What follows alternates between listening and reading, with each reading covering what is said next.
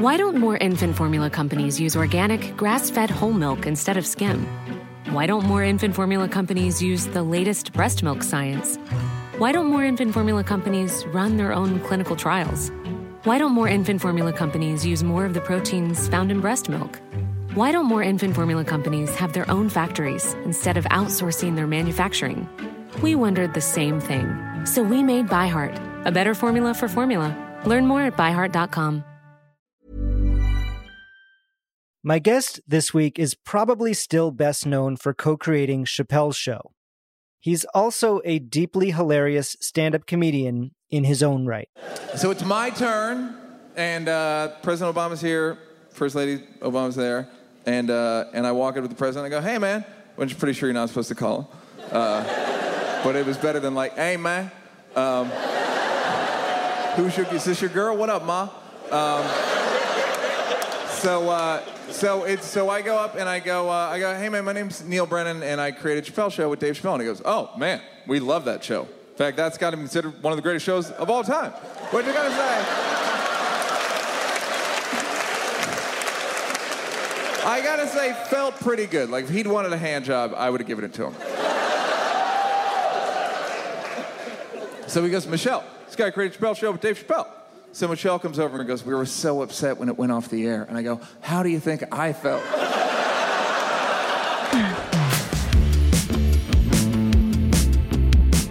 This is The Last Laugh. I'm Matt Wilstein from The Daily Beast, and that was Neal Brennan talking about the time he met Barack and Michelle Obama from his 2012 Comedy Central half hour. In the 10 years since that special came out, Neal has put out two hours on Netflix 2017's Three Mics, and his latest called Blocks, which just premiered on the service last week. In the new special, Neal gets more personal than ever before about the many ways in which he feels like he doesn't fit into regular society. He's not married, doesn't have kids, doesn't drink or do drugs, and doesn't even particularly love his dog. And after all these years doing stand up, he's still seen as a writer who has helped much more famous comedians become superstars, which means he's still getting unfairly compared to Dave Chappelle. We get into all of it in this episode, including what it's been like to watch his oldest friend in comedy become a villain to many for his obsession with making the trans community a punchline. His thoughts on that just might surprise you. All right, let's go to that conversation now. Here's me with Neal Brennan. Yeah, I would love to just jump right into your your new Netflix special Blocks, which I got to see last night, um, and and really really enjoyed. I realized it was it used to be called uh, Unacceptable when it was a live show, and now it's Blocks on on Netflix. Um, and I think it's it's a reference to the uh, the back the very unique backdrop that you have. Can you explain uh, what that is for people who maybe haven't seen it yet, and and how it kind of came to be? Uh, yeah, so I basically had uh, a show written and sent it to a friend of mine who's an artist, and then and said like, "Can you make a backdrop?"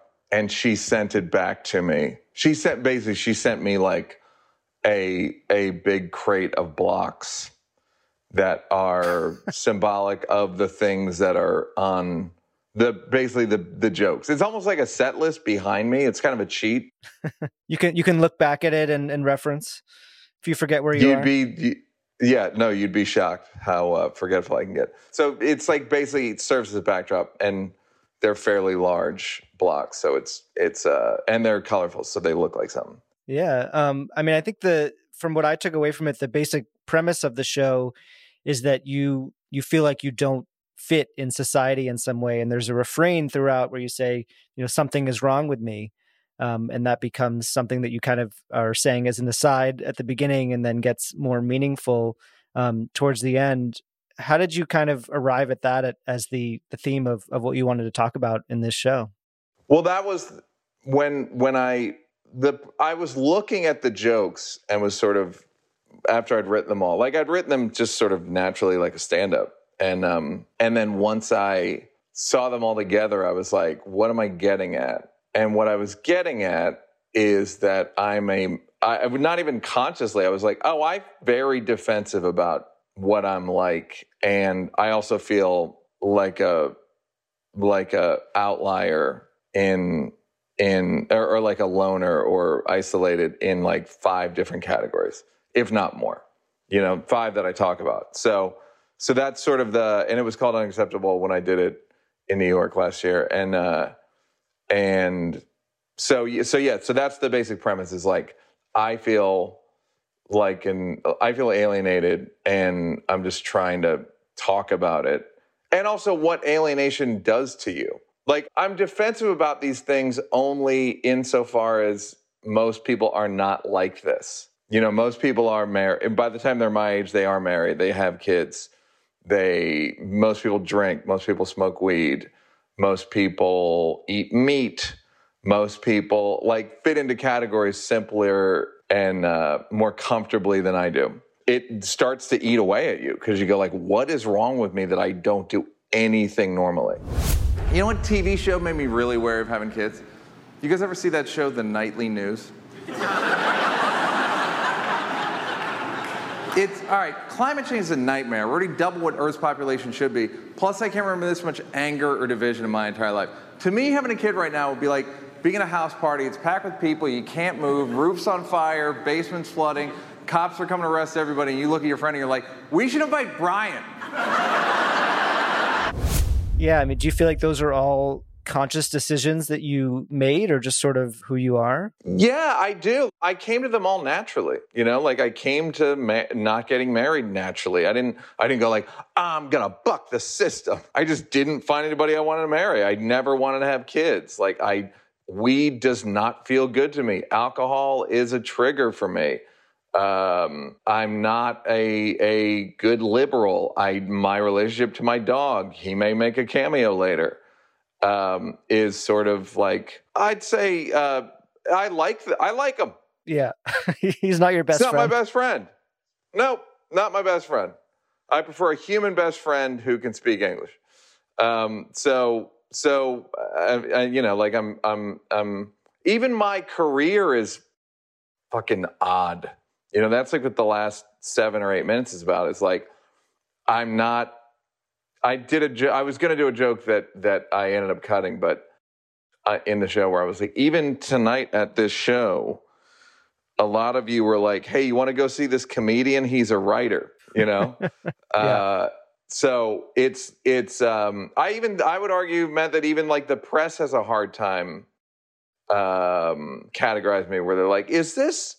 Are you still doing stand up? Yeah, dude, it's been 15 years. Do you mind? You're like, but aren't you more? No, I'm a comedian who can write. You also have a, you know, what turned out to be a, a pretty prescient bit about uh, Kanye West in the show. Um, although I guess, you know, it's been he's been struggling for a while, so uh, you you didn't exactly see the future, but um, it was before this most recent meltdown. Oh, you know who's a, a liberal conundrum as a person? Kanye. Yeah, because when Kanye first started, he said uh, George Bush doesn't care about black people, and conservatives were like, he needs to shut the fuck up, and liberals were like, no, he's an artist, let him speak. And then he started saying how much he liked Trump, and liberals were like, you know what, he doesn't need to shut the fuck up. people are just, at, at, this point are just exhausted by Kanye. People are like, that guy's fucking crazy. Yeah, no kidding. He's a rapper. Since when do you rely on rappers for their emotional stability? Like, what's your argument? Like, back in my day, there was a guy named Flavor Flav. and he'd walk around and say, Yeah, boy, you know what time it is. And we did know what time it was. He had a fucking giant clock on his chest. So, how do you think about about him now? Have your um, do you feel like? I mean, Kanye. The first time Kanye was on TV was on Chappelle Show, so I've known him since before his oh, first oh, really? album came out. Yeah, yeah, and like I, I really like that guy in my heart and in his heart. I think that's what ha- what has happened to Kanye is kind of as usual a microcosm of what happened what has happened to a lot of people which is I, I I said the other day that Kanye has algorithm personality disorder where he started out just like being on the internet and curious about things and I don't think I think he didn't want to get pigeonholed or boxed in as he didn't want he wanted more for himself than the boilerplate black male identity, right? He, you know what I mean? He wanted, he wanted, he wanted to be punk rock. He wanted freedom. The algorithm just pushed him further and further and further and further and further to the right. I mean, the algorithm, meaning probably the literal YouTube algorithm, but also just like where it goes. Like once you start going in that direction, it starts off with both political parties are the same. And then you just get a little more, it's a little more, it's a slow drip to uh, anti Semitism, paranoia, and, um, and, and uh, kind of weird just it's it's it kind of schizophrenia politically and and then you add a billion dollars to it and a ton of talent and no one can say anything to him. You he cannot be stopped. Can't be stopped. Blow dart. Blow dart is the only way to stop him at this point. Do you feel like when you first met him he you said before his first album came out was he was it like a totally different person? Was he because he didn't have that power and that fame? He was always uh, that that story that Dave tells about my life is dope and I do dope shit. That's the first day he did the show, and he came to he came to editing, and we were showing him sketches, and he was just a regular. I mean, he was he was bombastic, but he was he was the thing about Kanye. Even now, I know people that are working with him like three weeks ago. He's a kind guy. He's not a puncher. He's not malevolent. He's not a you know what I mean, like he's he's he's uh, again. It seems impossible to say this, but he, in my experience, I spent time with him. I don't know, four years ago or something. But he's just I don't know. When I see him, I see the to quote him. To, I see the old Kanye. But all the stuff he's doing is just reprehensible and, and, incredibly you know dangerous and sad there's no history i mean that's there people don't remember people i don't i believe the reason like the last six weeks have been so bad for democrats is because people forget that abortion got overturned yeah the attention People's memories span are so short i know they don't remember the holocaust it's just all a weird hazy mm-hmm. stream of stuff flying past us. Yeah, I mean, if they don't remember Roe v. Wade getting overturned, they definitely don't remember the Holocaust. Yes. I do wonder, since you've spoken a lot about, you know, uh, mental health issues and you talk about it in this show, do you worry about people sort of conflating his anti-Semitism with uh, mental illness? You know. Well, I mean, I, I think again, I, you know, this is a tricky one because people say he's not mentally ill. His mental illness has nothing to do with anti-Semitism. Or I'm sorry, his anti-Semitism has nothing to do with mental illness. It implies that Hitler wasn't mentally ill. It implies that like virulent anti-Semitism or racism or bigotry isn't a form of mental illness, which I kind of think it is. It's not, it's not, you're not dealing with facts. You're just, it's all paranoia. Somebody had a great tweet the other day, which is like, uh, I think it was a black woman tweeted uh, th- this idea that Jews are controlling the world. Jews didn't overturn Roe v. Wade.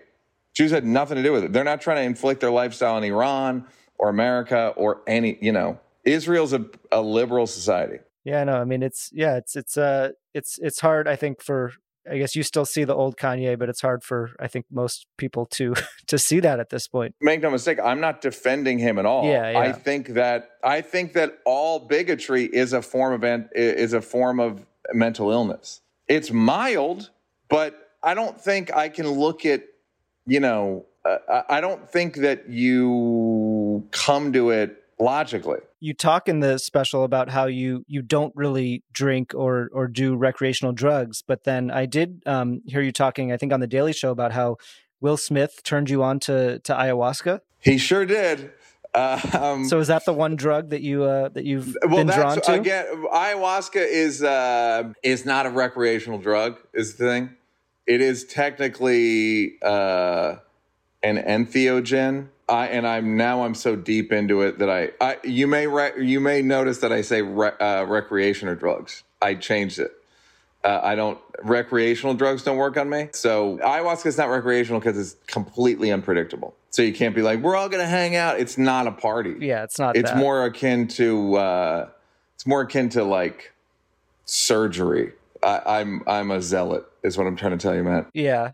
So how did uh so it doesn't seem like uh, the ayahuasca seems to have, have solved um, Will Smith's anger problems. Um, but what do you what do you feel like it's done for you? It's uh, it's helped me with depression a lot, um, and obviously I um, have pretty treatment resistant depression. Also, why I say I was an atheist. I I was an atheist before I did ayahuasca, and then I think the third time I did it, I was like, oh, I'm in the presence of God. Okay, and I'm no longer an atheist. Uh, so those are two pretty big ones.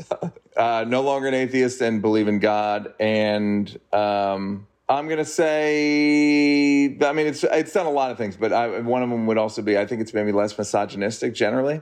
Mm-hmm. How so? Um, because it is a feminine s- spirit.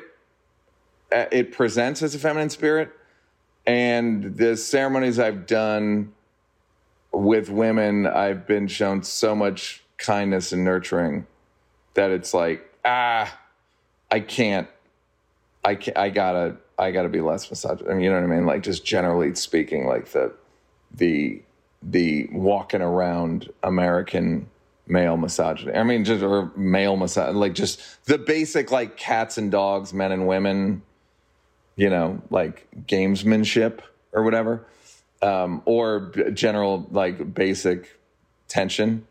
I it's it's sort of I believe it's it's uh, reduced in me. In terms of the Will Smith aspect of it, you do you have a joke about the slap uh, in in your special in the in the closer in reference to to Chris I. Rock. Um, Yeah. you know he still hasn't really spoken much about it. Um, is that something that you Let me tell you what he thinks. Man, yeah, I'm kidding. no. um, what was your what was your reaction to all of that? And then there was sort of like the, does this mean that all comedians are under under threat, um, or do you think that was just sort of a, an isolated incident? Obviously, Chappelle got attacked. Um, someone tried to attack him as well, and then I just talked to Chris Redd, who got who got punched out in front of the. Yeah, how is Chris? He's good. Do we know why somebody punched him? He we don't know why. I talked to him uh, just uh, yesterday actually, and then it'll be the another episode of this podcast. Um, but but yeah, he uh, he Did he have an ice know. pack on his eye the whole time? No, he's a little, little, still a little swollen with some cuts, but uh, but yeah, So he's what? um, but yeah, he he he has no idea, and the guy ran off, and and uh, and they they didn't get him. So odd. Um, I don't believe that comedians are under attack. I believe. Uh, I mean, I believe that in some ways, I, it's some of this is just discourse, meaning comedy's never been more popular. Um, it's kind of the only. It, I know 15 comedians that are doing arenas, so I don't see how that's attack. Um, I see it as somewhat of a form of.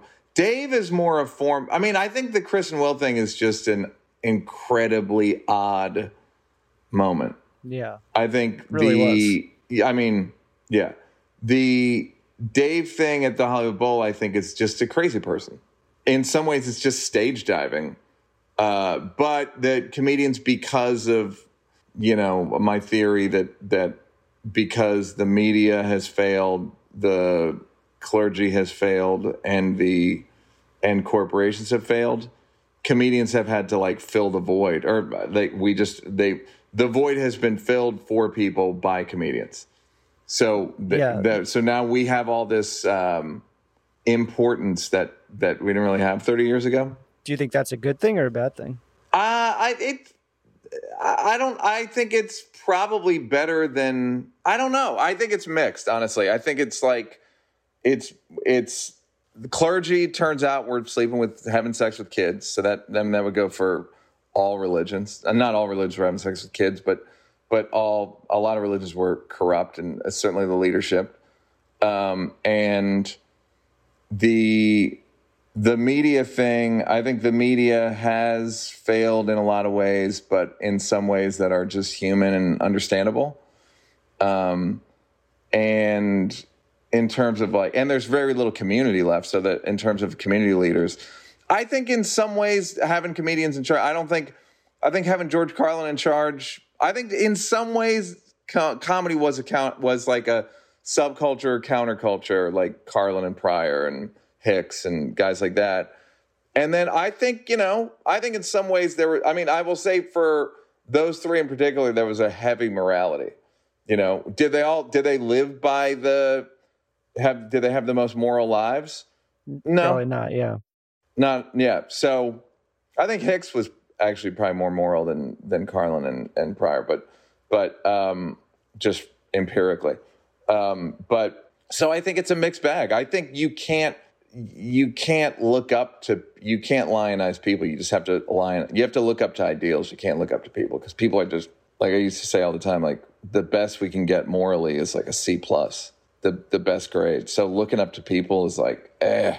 It it's never ends well. Especially now that we have like so much more transparency. So you know that Martin Luther King had was uh, was cheated on his wife, and Gandhi was a racist, and even the greatest among us are like, good, okay, C plus B, B plus. I think the the other part of comedians being the sort of moral leaders in some way is that people take what they're joking about very literally and and seriously and sort of I've talked to other comics who aren't thrilled about that idea that you can that people sort of take everything you're saying on stage as gospel, I guess. Yeah, I mean, and it, yeah, it's. I, I see people play both sides of it because I think there are people that want to believe that what they're saying is a form of preaching, and then as soon as people hold them to a standard, look, nobody wants to be held to a standard, and on earth, nobody in a relationship, nobody at work, nobody at, you know what I mean, like nobody uh, in terms of a, a a moral barometer. It's everybody just wants to live in um, anonymity, but also be famous. Whoops. So speaking of famous, um, getting getting back to your special, you have this incredible story in your that's really sort of the beginning of your closer about this party at Ted Sarandos's house. Um, the, the a great man, Netflix, a great, Yeah, a as you say. great man. um, and it's basically every massive comedian in one room.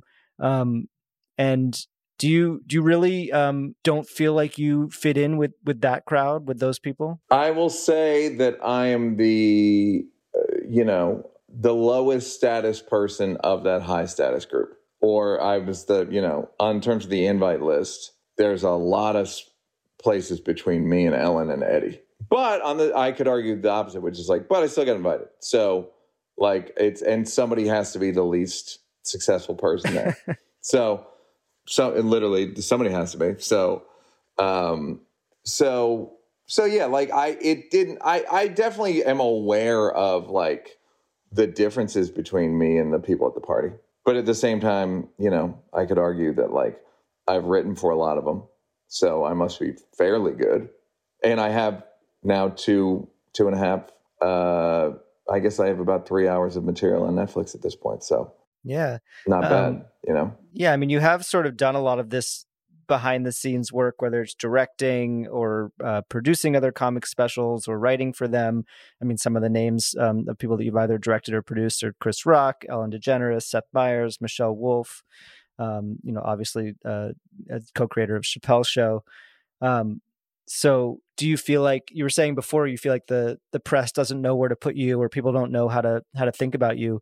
Is it is a lot of it been sort of trying to break out of that behind the scenes thing and and put yourself out there in a way that that you maybe weren't at the beginning of your career? Well, yeah, more or less. The I spent the first fifteen years being a writer. First ten years, eh, fifteen, eh, 10, 15. and then the last fifteen being a. I was a uh, writer director, and then I became a comedian. So I understand the difficulty. Um, I think if I had, you know, it's like Louis and Tina and Larry David were like similar, and then they just had they had they made TV shows that were explosive, so, and then they and then it sort of uh, left all that in the dust. So they're writing in the dust. Um, I haven't done a TV show, so I don't have that. I haven't been able to um, re. I haven't been able to clear people's memory of of the other stuff I've done. Is that something that you've tried to do that you want to do, or are you? I've done it. A, I've done pilots, didn't get picked up. Um, the I you know the the at the Mark Twain stuff. I, I think they kept some of it. The Dave thing, like we both talk about, like having a TV show is just incredibly taxing. Um, and so there are times where I it's like I want to have a TV show, but I don't want to work quite that hard. So so I understand that it is hard to sort of place me. I think I get compared to it's hard to be compared to Dave for anyone. I don't never see us as like comparable. Do you know what I mean? Like, sim- I guess we're similar writing wise, but I think I get compared in a way like people don't compare Larry to Jerry Seinfeld. Yeah, they just feel like they're kind of did two different things. Yeah. Yeah, like or Louis C.K. to Chris, or you know what I mean? Like, so again, I'm not complaining. It's just it's just one of those things. I think hopefully to a certain point, maybe now, maybe in a week or two, people will go like, "Oh, this dude's good comedian." Yeah. You know what I mean? Um, well, yeah, I mean, I think you you have a line in your special where you say something like, "Why can't I just do regular stand up?" Um, because you do have sort of you had the three mic special, which played with the forum, um, and this one, which uh, you know is is a for the most part a a regular stand up show. You do have some some props as you mentioned, um, but and it I plays think- with the form. I just it's just a it's a it's a yeah yeah. So it plays with form. Yeah. So I, I mean, I, I find both of those specials to be just really innovative and and different and and good for that reason. Um, I also felt like I really felt your director uh, Derek DelGaudio's influence, um, especially at the end and the sort of final magic trick of sorts that ends the special. Um, I became kind of obsessed with with him and his show um, in and of itself. Uh, was that how you connected with him originally, or how did you? Um, I went to Derek's show, picked my card was comedian, and then he was going around at the end and he said, You're a very good comedian. I was like, Ah, ah. so that was cute. So I hung out afterward and we struck up a friendship, I guess probably four or five years ago at this point. And he was involved in this show from a very early stage and um, was helpful generally. I'd rather keep it vague for the whole thing, but he was very involved. And there aren't many people who do shows like this. So it was very cool to have a one of the six or seven people that do kind of these shows. I imagine that that the two of you that could relate to each other as that sort of hard to define artist. I know I talked to him about how he doesn't really feel like a magician in the traditional sense. I hate calling him a magician. Do you know what I mean? Like it doesn't doesn't even illusionist is like no. Yeah, it's really something And but artist is like gives me the douche chills. So yeah, um, it's it's we're in a tough spot. the directing of comedy specials is something that you've done that I think people don't really understand what it entails, and it's probably different for different people. But is that is that something that you know that you've enjoyed doing for for other people? Yeah, I like. I mean, I like. Uh, I like. I like how. I mean, it's generally friends.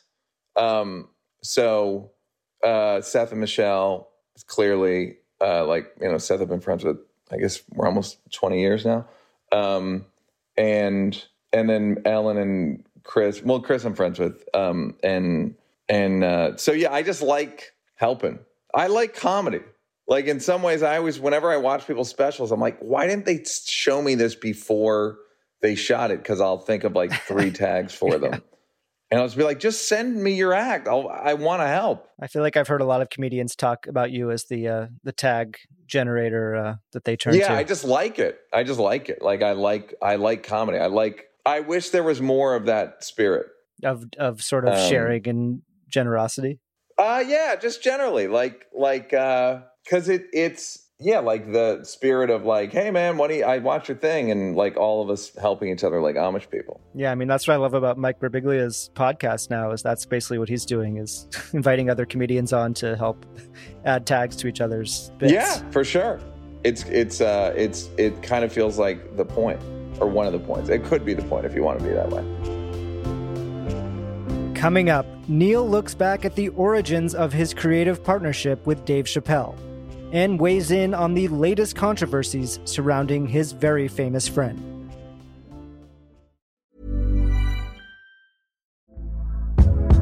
Hey there, it's Michelle Norris. I'm host of a podcast called Your Mama's Kitchen. When I travel, I'm usually looking for a way to find a taste of home when I'm not at home. And one of the things I love to do when I am at home is entertain. And Airbnb allows me to do that. When I was in California recently, I rented a house that had a great kitchen. And when we were sitting around the table, we we're all thinking, we're in someone else's house. Someone could be in all of our homes as well. If you have a home, but you're not always at home, you have and Airbnb. Your home might be worth more than you think. Find out how much at airbnb.com/slash host. Since 2013, Bombas has donated over 100 million socks, underwear, and t-shirts to those facing homelessness if we counted those on air, this ad would last over 1,157 days. But if we counted the time it takes to make a donation possible, it would take just a few clicks. Because every time you make a purchase, Bombas donates an item to someone who needs it. Go to bombas.com slash ACAST and use code ACAST for 20% off your first purchase. That's bombas.com slash ACAST, code ACAST.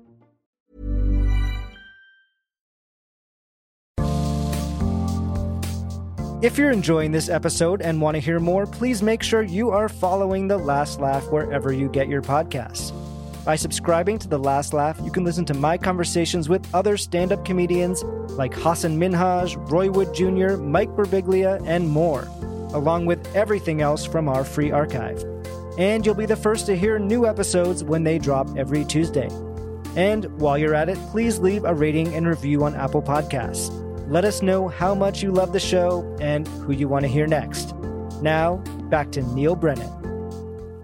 You mentioned the uh, the Mark Twain Prize ceremony for Dave, which I, I really enjoyed watching and and seeing you on. Um, and you mentioned in that one the story behind writing Half Baked, which uh, as someone who was 14 when that movie came out was uh-huh. very important to me. Um, what was that? Uh, can you can you briefly um, you know share that story of how you ended up um, you know connecting yeah, with him for the, that?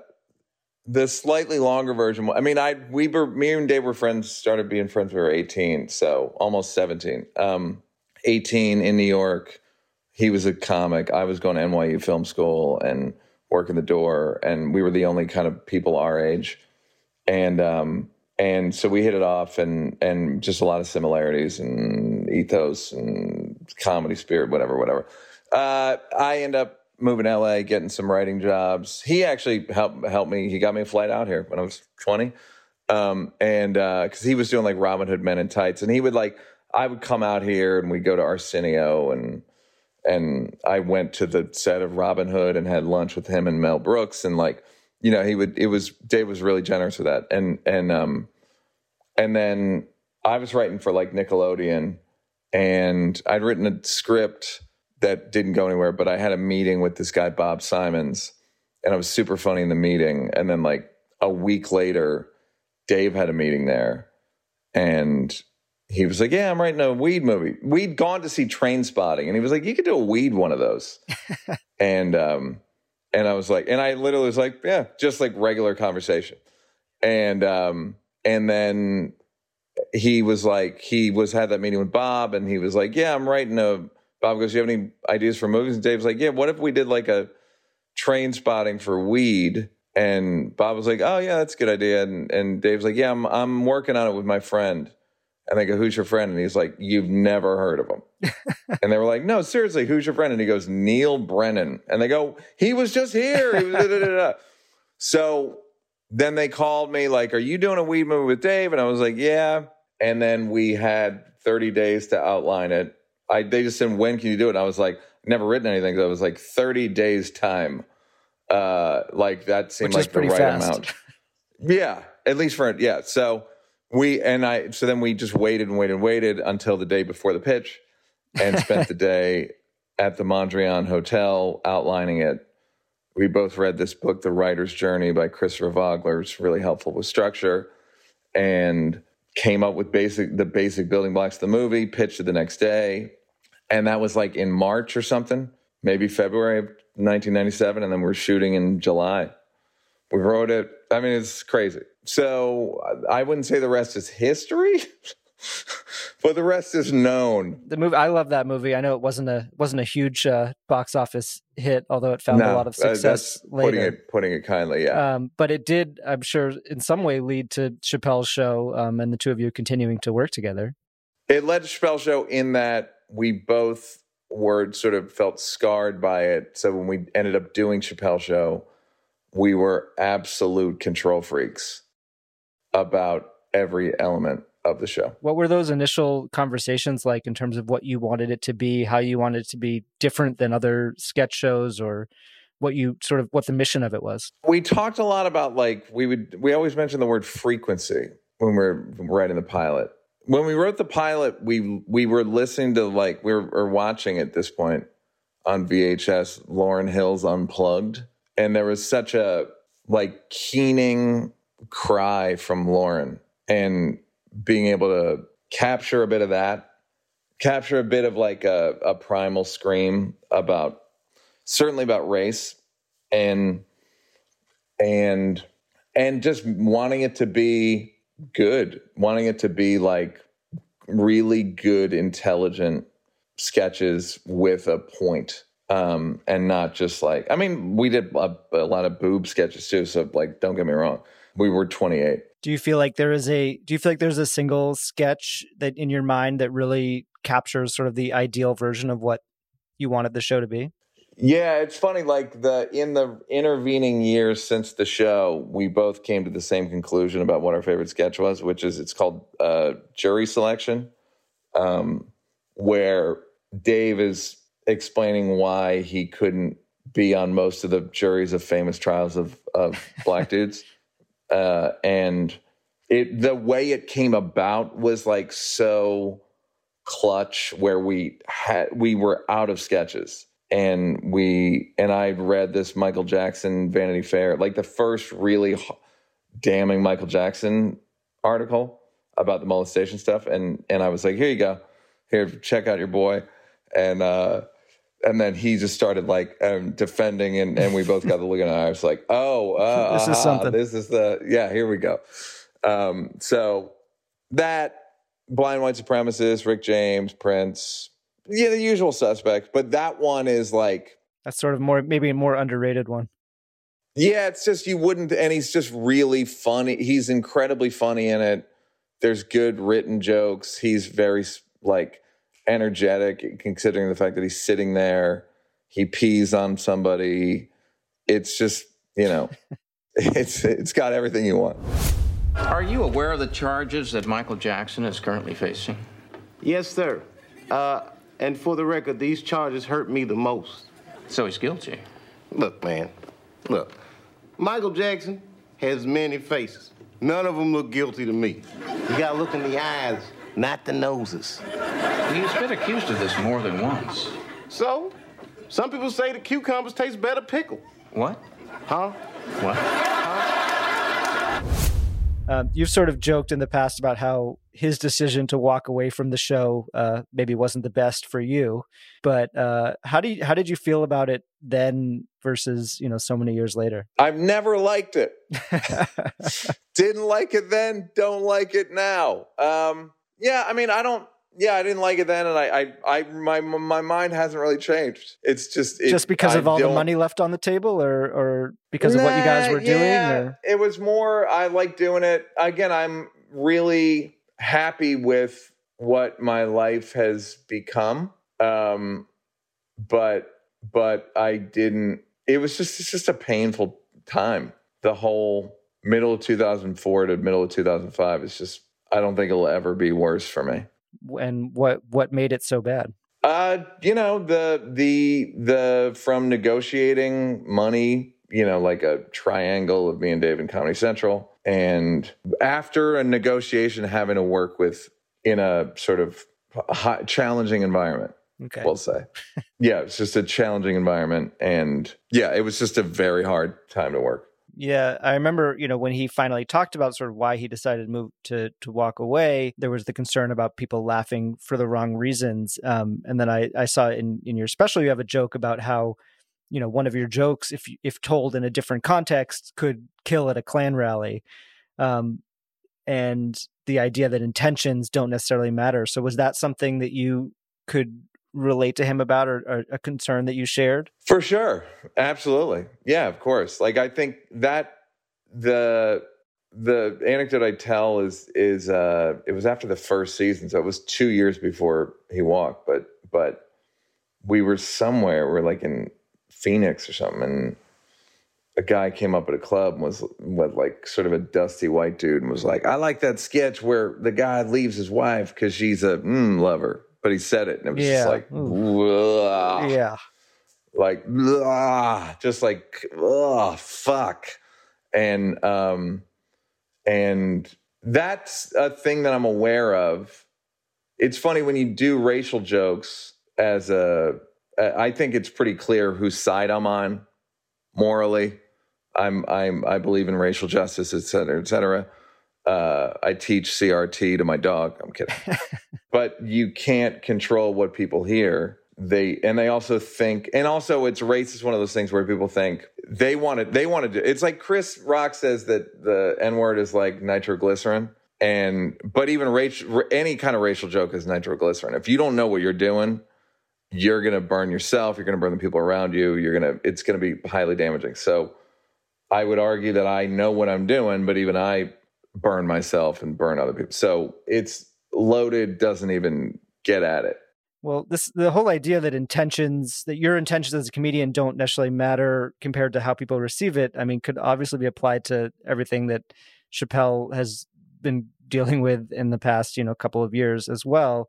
Um, and you reference it in your special um, when you start talking about trans issues. You say, you know, you imagine someone in the audience say, "Don't go out like your boy," um, and so I'm wondering what it's been like for you to watch him turn into sort of a comedy villain to a lot of people in around this issue. Look, I my take on all that stuff is just it's very uh, the the size that Dave has grown into as uh as a figure in American life is so funny to me.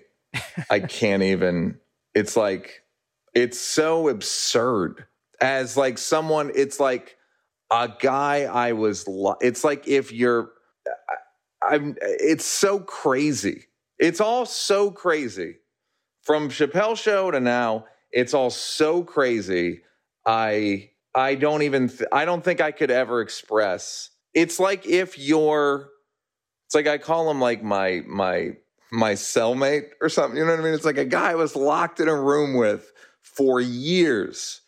And then he just becomes this towering figure and deservedly so by the way in terms of intelligence and and like talent. Like deservedly so. You just don't think it would ever get that big just cuz like what? That's absurd you know? Um so it's like i feel like i was friends with new amsterdam and now he's manhattan you know what i mean like when i like when I spent all my time, most uh, uh, the lion's share of my time, I still text and see him and all that stuff. But like, he's got kids and whatever. But but yeah, like his the size to which he's grown as a cultural icon is uh it's just funny. I can't explain it. Yeah. But at the same like time, imagine your yeah. best friend from college. Yeah, as, as the most like famous the person guy in that the you would like Yeah. sleep. Yeah, like the guy that you would just like, huh? What? Like the I have like these tiny life memories with him, and then anytime I pick up my phone, it's like, Dave's. Did you hear what Dave did? so it's just hilarious to me. do you i mean it's interesting just in your special you do some jokes about about the trans stuff but you i think you do it in a way that really does not make um, that community the punchline and that's sort of the, the one of the criticisms that's been leveled against dave do you do you feel like that criticism has been fair or just totally unjustified or how do you think about sort of the, all the the incoming that he's received over this stuff It looks stressful. That's when I look at what he what he's what he's uh does what the what it's like dealing with all that stuff. It just looks like that's a level of stress I have no interest in. That I truly don't even think I could handle. And that's what that joke is. Like, don't go out like your boy. I don't, I'm not saying like don't say what he said. I'm saying it like don't get involved. I mean, that's what's been a little baffling to me is his continued, you know, going back to the well of that of that particular issue. It seems like it's become kind of an obsession in a way that just keeps bringing on more it- and more I hate. guess it's I guess it's very important to him in a in a way that I don't quite understand. Yeah, yeah. Um, I mean, I must also make you think about the fame aspect that we were talking about and how you know you're about being the sort of the least. I should cherish. I should cherish being the is least there, famous is person. there at a, the, is there an upside? I guess. yeah, there's a huge upside. I have I've done ten things you could you could really get me in trouble for, but nobody cares. and Kind of. Like, kind of. Like, I always think of like if I get a big, you know, a big boost, there's a ton of blogs. I mean, you know what I mean? Like, Yeah, it's and- like the but it's not. it's like it's what not happened with the, Trevor Noah or what happened with you know someone like Shane Gillis or these people who get the big jobs and then everyone digs through their stuff or Kevin Hart. It wouldn't be worth the hits quotient. Like the at this point, you could write a piece about me and people go like, "Man, no, no, no, no." uh, whatever, Dave. Look at look at Dave because that's where the hits are. So, or Chris or Will, whatever, any of these people or Trevor, like you said. So, so there's a part of me that does and like does is very cognizant of that, like extremely. Um, so what I want to do with our, our little bit of time that we have left um, is our final segment called the first laugh. So I'm going to run through some some questions in a in a quicker uh, format. Um, starting with uh, going all the way back to your childhood. Do you remember the first piece of comedy that made you laugh really hard as a kid growing up? Steve Allen read the lyrics to Hot Stuff on The Tonight Show. and it made me laugh so hard. I didn't know what was happening to my body. And I'd never heard Hot Stuff. I was just like, I don't know what the hell. You just Hot knew it Stuff was by funny. Uh, Donna Summer. Yeah. Wow. Um, do you remember the first time that you knew you were funny that you could make other people laugh? Yeah, I don't remember what I said, but I remember getting a laugh so big. I was probably six or seven. And I got a laugh so big that I was embarrassed and like walked away. Do you don't remember why? I don't know. It was like I did an impression of a priest, I think. One of our priests. Yeah, that's good. Yeah. Um, do you have a joke uh, from early in your career, um, sort of the first joke that really worked that you could keep going back to? Um, do you remember, um, you know, just being really, really happy with uh, in terms of stand up? There was a joke that Chelsea Peretti, I remember really liking, which was uh, that I did about how women get upset because they get so dressed up for a night out, and then if they get turned away from a club, they're just furious. And and it's like it's all based on their expectation. I was like, you know, but if you look at me, like clearly, I like this joke isn't going well, but like I'm dressed for it. um, and I was like, if I was wearing clown makeup and a tuxedo, I'd be furious.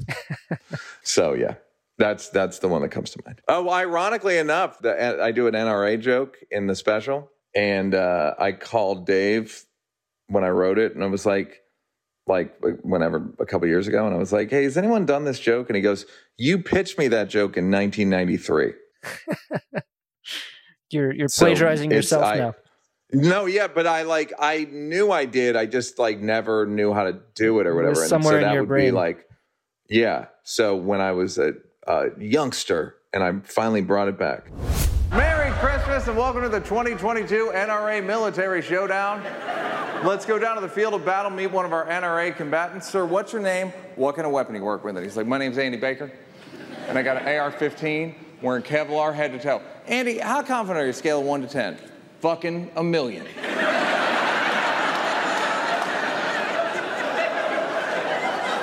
We're gonna check in with the military real quick, and they cut to one guy by himself in a bunker, and he's like, uh, "My name's Staff Sergeant Jeremiah Walker," and they're like, "Jeremiah, what kind of weapon you work with?" And he's like, "Look, I don't know if this is fair, but I'm working with a, a drone."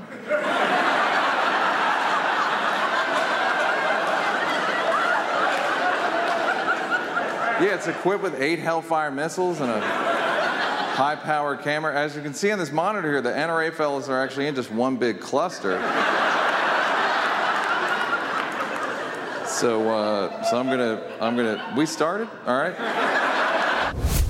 One credit on your resume that stood out to me that I didn't realize was you uh, you helped write on the 2011 White House Correspondents' Dinner um, for Seth, I imagine. Yeah, Um, yeah, and that, was, yeah. uh, you know, he's talked a lot about how you know he feels uh, you know some responsibility for putting Trump in office uh, for that. So I wanted to ask, does that uh, do you, do you think about that at, at all in terms of, uh, Uh, I can't night? sleep. I'm addicted to painkillers because of it. Uh, no, I yeah, it was just a fun night. It, yeah, it was great because like it was Seth's first big big thing.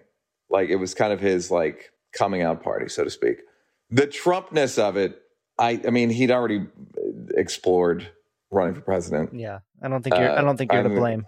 Do you? Have a, is there a joke, uh, a specific joke from that set that you um, that stands out in your memory that you wrote or or that you were really happy with? Uh, there was a I wrote a joke about uh, Sarah, like Trump won a beauty. Trump owns a beauty pageant, which will help Republicans in selecting their next vice presidential candidate, because Sarah Palin had been. And I wrote a one about the there's a fo- some he's sitting at the Fox table and there's a there's a fox on top of his head. More than that, I was a good producer in that Alex Baze had written a joke that Trump has a great relationship with the blacks. And if uh, I assume that's true, if by blacks you mean a white family. Yeah. and uh, Seth had cut it. And I was like, it was like not long before the ceremony. I was like, hey, where's that joke? And he's like, I cut it. And I was like, put it in. You got to put it in. He's like, are you sure? And I was like, I'm, I'm sh- positive. And it killed. So it killed, and like Obama loved it. Yeah, that's what you want. Yeah, that that's how those shows go. If you get the main guy, then you'll get everybody. Donald Trump owns the Miss USA pageant, which is great for Republicans because it will streamline their search for a vice president.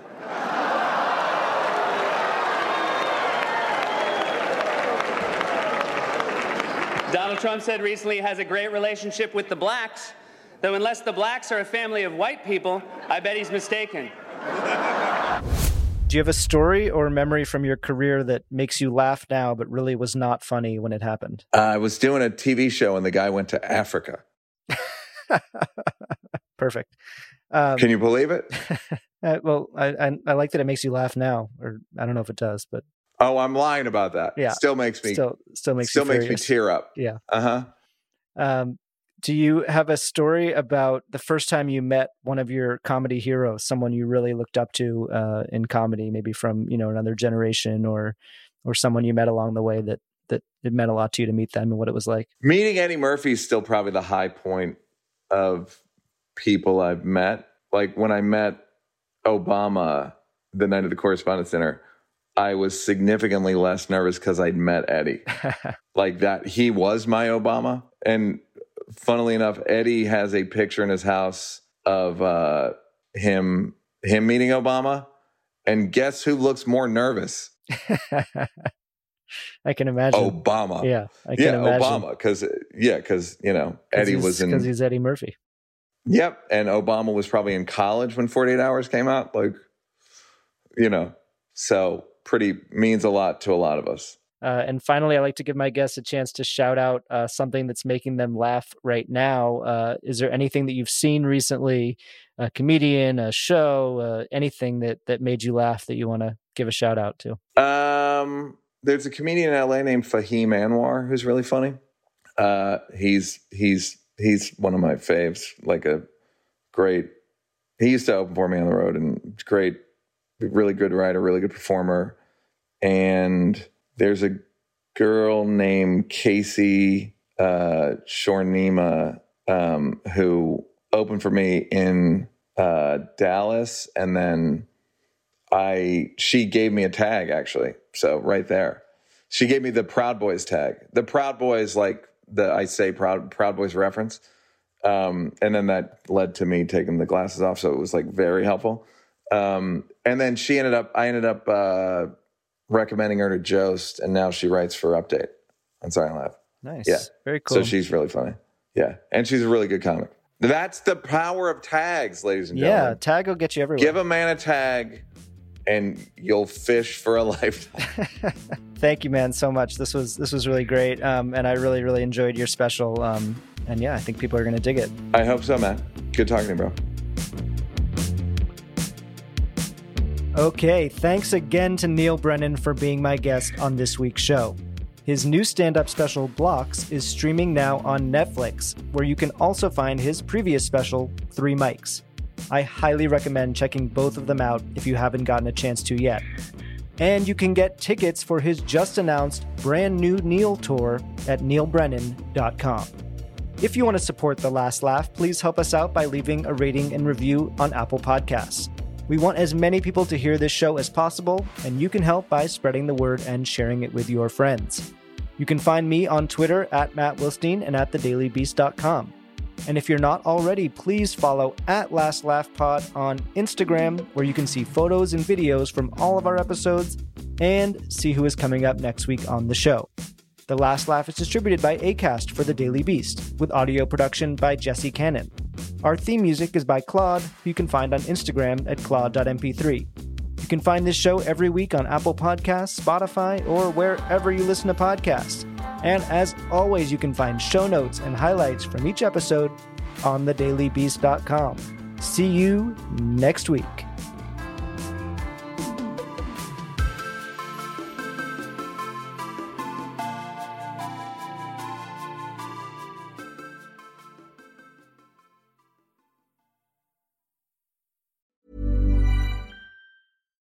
Why don't more infant formula companies use organic, grass fed whole milk instead of skim?